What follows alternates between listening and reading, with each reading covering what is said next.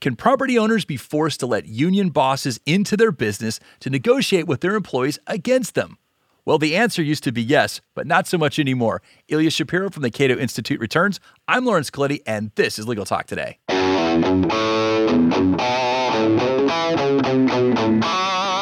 Welcome back, listeners. It's great to be here with you. Today, we're talking about a recent Supreme Court decision that bolsters property rights. And as our professors in law school used to say, it puts one more stick back in the bundle. But before we get to all that, we need to thank our sponsor for their generous support, Nota. Nota is powered by M&T Bank because you went to law school to be a lawyer, not an accountant. Take advantage of Nota, a no-cost IOLTA management tool that helps solo and small law firms track client funds down to the penny. Visit trustnota.com forward slash legal to learn more. And that's Nota spelled N O T A. Terms and conditions may apply. Okay, let's say hello to our return guest and friend, Ilya Shapiro, who is now, as I understand it, vice president at the Cato Institute. Welcome back. Good to be back with you. Well, I understand this uh, promotion to vice president is a relatively new thing. So tell us all about that. Yeah, it's uh, as of the beginning of our fiscal year, which was in April. So I got bumped up. Uh, Cato's uh, growing, and so has more officers of various kinds. Uh, I'm not so much one heartbeat away from the CEO, but I think uh, there's now three senior VPs, and I'm one of six VPs. So still uh, doing the same thing, directing the Constitutional Center. Just have a little more, uh, I guess, gravitas behind whatever I send out to the uh, to the, the all mail uh, listserv. Gotcha, gotcha. And I also understand uh, last time you were on our show, I think you had just pushed out a book. So I'd like to mention that while we're here as well. Supreme Disorder Judicial Nominations in the Politics of America's Highest Court. So, whether Justice Breyer retires right after the release of this podcast or a year from now, that's going to be uh, very topical. And uh, it's been certainly a, an interesting ride as the Supreme Court is very much in our political discourse. Well, and this expertise is very apropos to today because we're talking about the Cedar Point Nursery versus Hassid case. And of course, as I read it and went through it, and as it was uh, featured in many articles, it's a property ownership rights case. And it discusses that line that government sometimes crosses when it infringes upon property rights and sometimes by mandate takes property, this whole my land versus your land, like this is my property, get off kind of thing. And so let's open with this, Ilya, just kind of in terms of private property question. I've been quoting John Adams quite a bit on our show recently, and he said once, he said, property must be secured or liberty cannot exist. So this institution of private property, why is it so critical to our liberty in a free country? Well, you're in good company quoting that line from John Adams. Uh, John Roberts, the Chief Justice, uh, quoted that in his opinion in the Cedar Point case. The court again and again has talked about how property rights allow people to shape and plan their own lives. Uh, that if, if you don't know what you own or what you can use, um, it's it's a very different world, and so it's you know part of mixing your your labors uh, with property you own and, and developing that. That's kind of the, the basis of our of our economy and the, the dynamism of, of our nation. Well, the first stop in our discussion about the Cedar Point Nursery case, I just want to learn about the parties and the facts that sort of drove them into this lawsuit being filed. So, they are an agricultural property owner that employs people on their property. Now, they somehow found themselves in conflict with unions in the area. So, tell us about that, and then we'll follow up with some questions about the uh, pertinent laws. Yeah, Cedar Point, a, a nursery, a strawberry grower. Uh, there are a couple of other uh, plaintiffs uh, joining with it, but Cedar Point, the, the name plaintiff, is a strawberry grower employing about 400 seasonal workers and about 100 full time workers, none of whom live uh, on the property.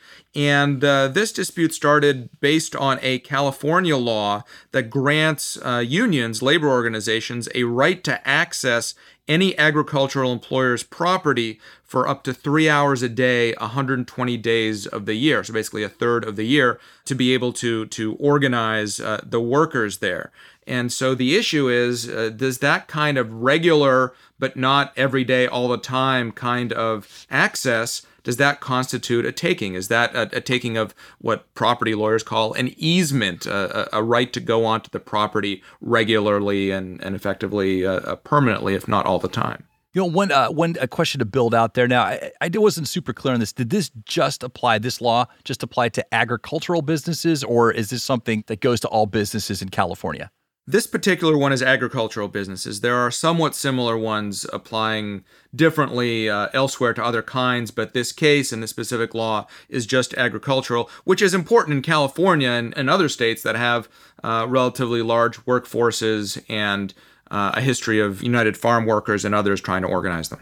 And building upon uh, some more um, aspects of property, and I think I already know the answers to this. It was not addressed specifically in the case, but I'm assuming that the union leaders don't pay fees or any type of rent to utilize the property, right? That's right. Well, that's the basis of this case. Cedar Point wanted compensation here from the government because, after all, it's the government that's passing a law to allow the unions uh, onto the property. It wanted compensation for what they argued and what the court ultimately accepted was uh, an easement, this right to access and a, a, denial of the right to exclude one of those sticks in the bundle that you were alluding to uh, in your intro. Yeah, and then also, you know, these union leaders were not paying part of the property taxes for their right to use the property. And I would also assume that if there was a slip and fall incident during one of these union meetings, that it would be the property lawyer who would be held liable and not one of the union leaders. So I didn't see anything in the case mentioning that, you know, those uh, responsibilities that go along with property ownership.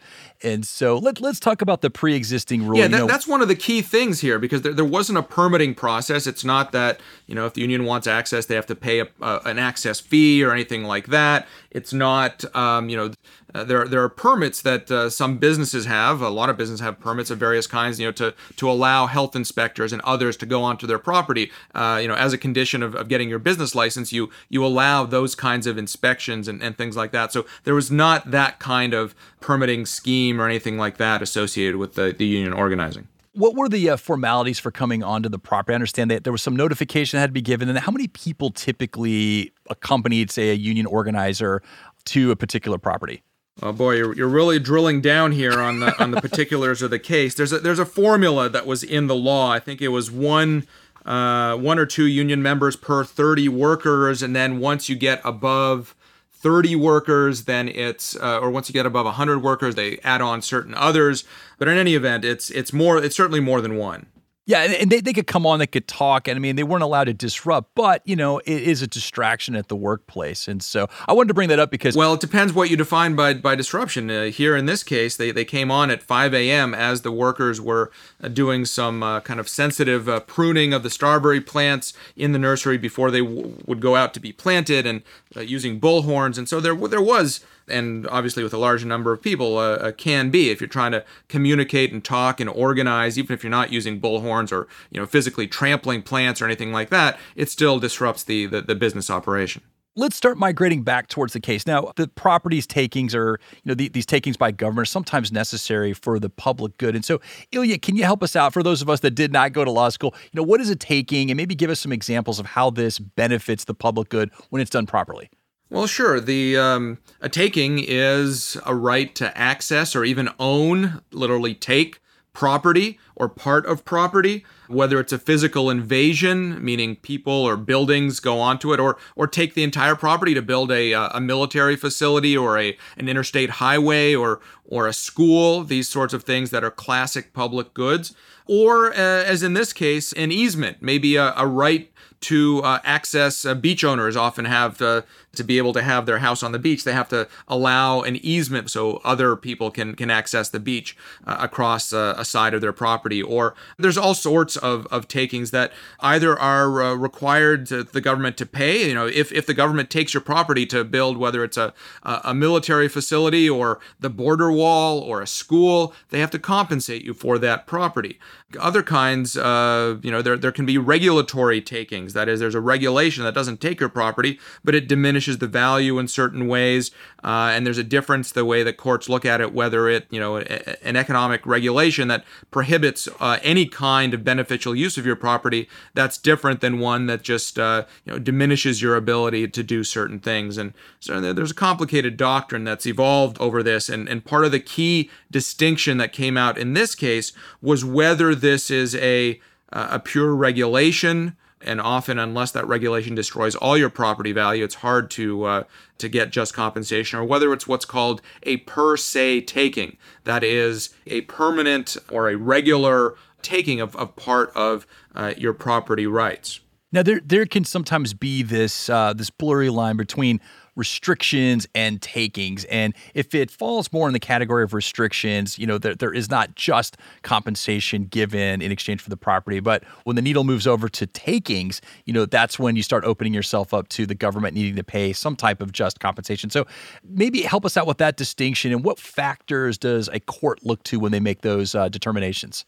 Well, if we're looking at traditional health and safety regulations, that basically prevents nuisances because you're not allowed to use your property, even if you own it completely, and there's no question, you're not allowed to use it in a way that creates a nuisance, leaking toxic chemicals or uh, playing loud noise at all uh, hours of the night or conducting operations that are dangerous that could set fires that uh, affect neighboring properties. That's why we are, you know, having your your you know this is the news in Florida, right? Having your building collapse because it's not structured properly. Right. That's why health inspections, safety inspections, limits on how tall you can build, uh, various things like that. Those kinds of very traditional regulations or or inspections, those are not considered to be takings. They're they're considered to be regulations. Once, however, it's not kind of a, a nuisance prevention, once it's not kind of a uh, an incidental trespass if the police are running onto your property to to catch a uh, a murderer who's escaping from from somewhere. You know that's a temporary trespass.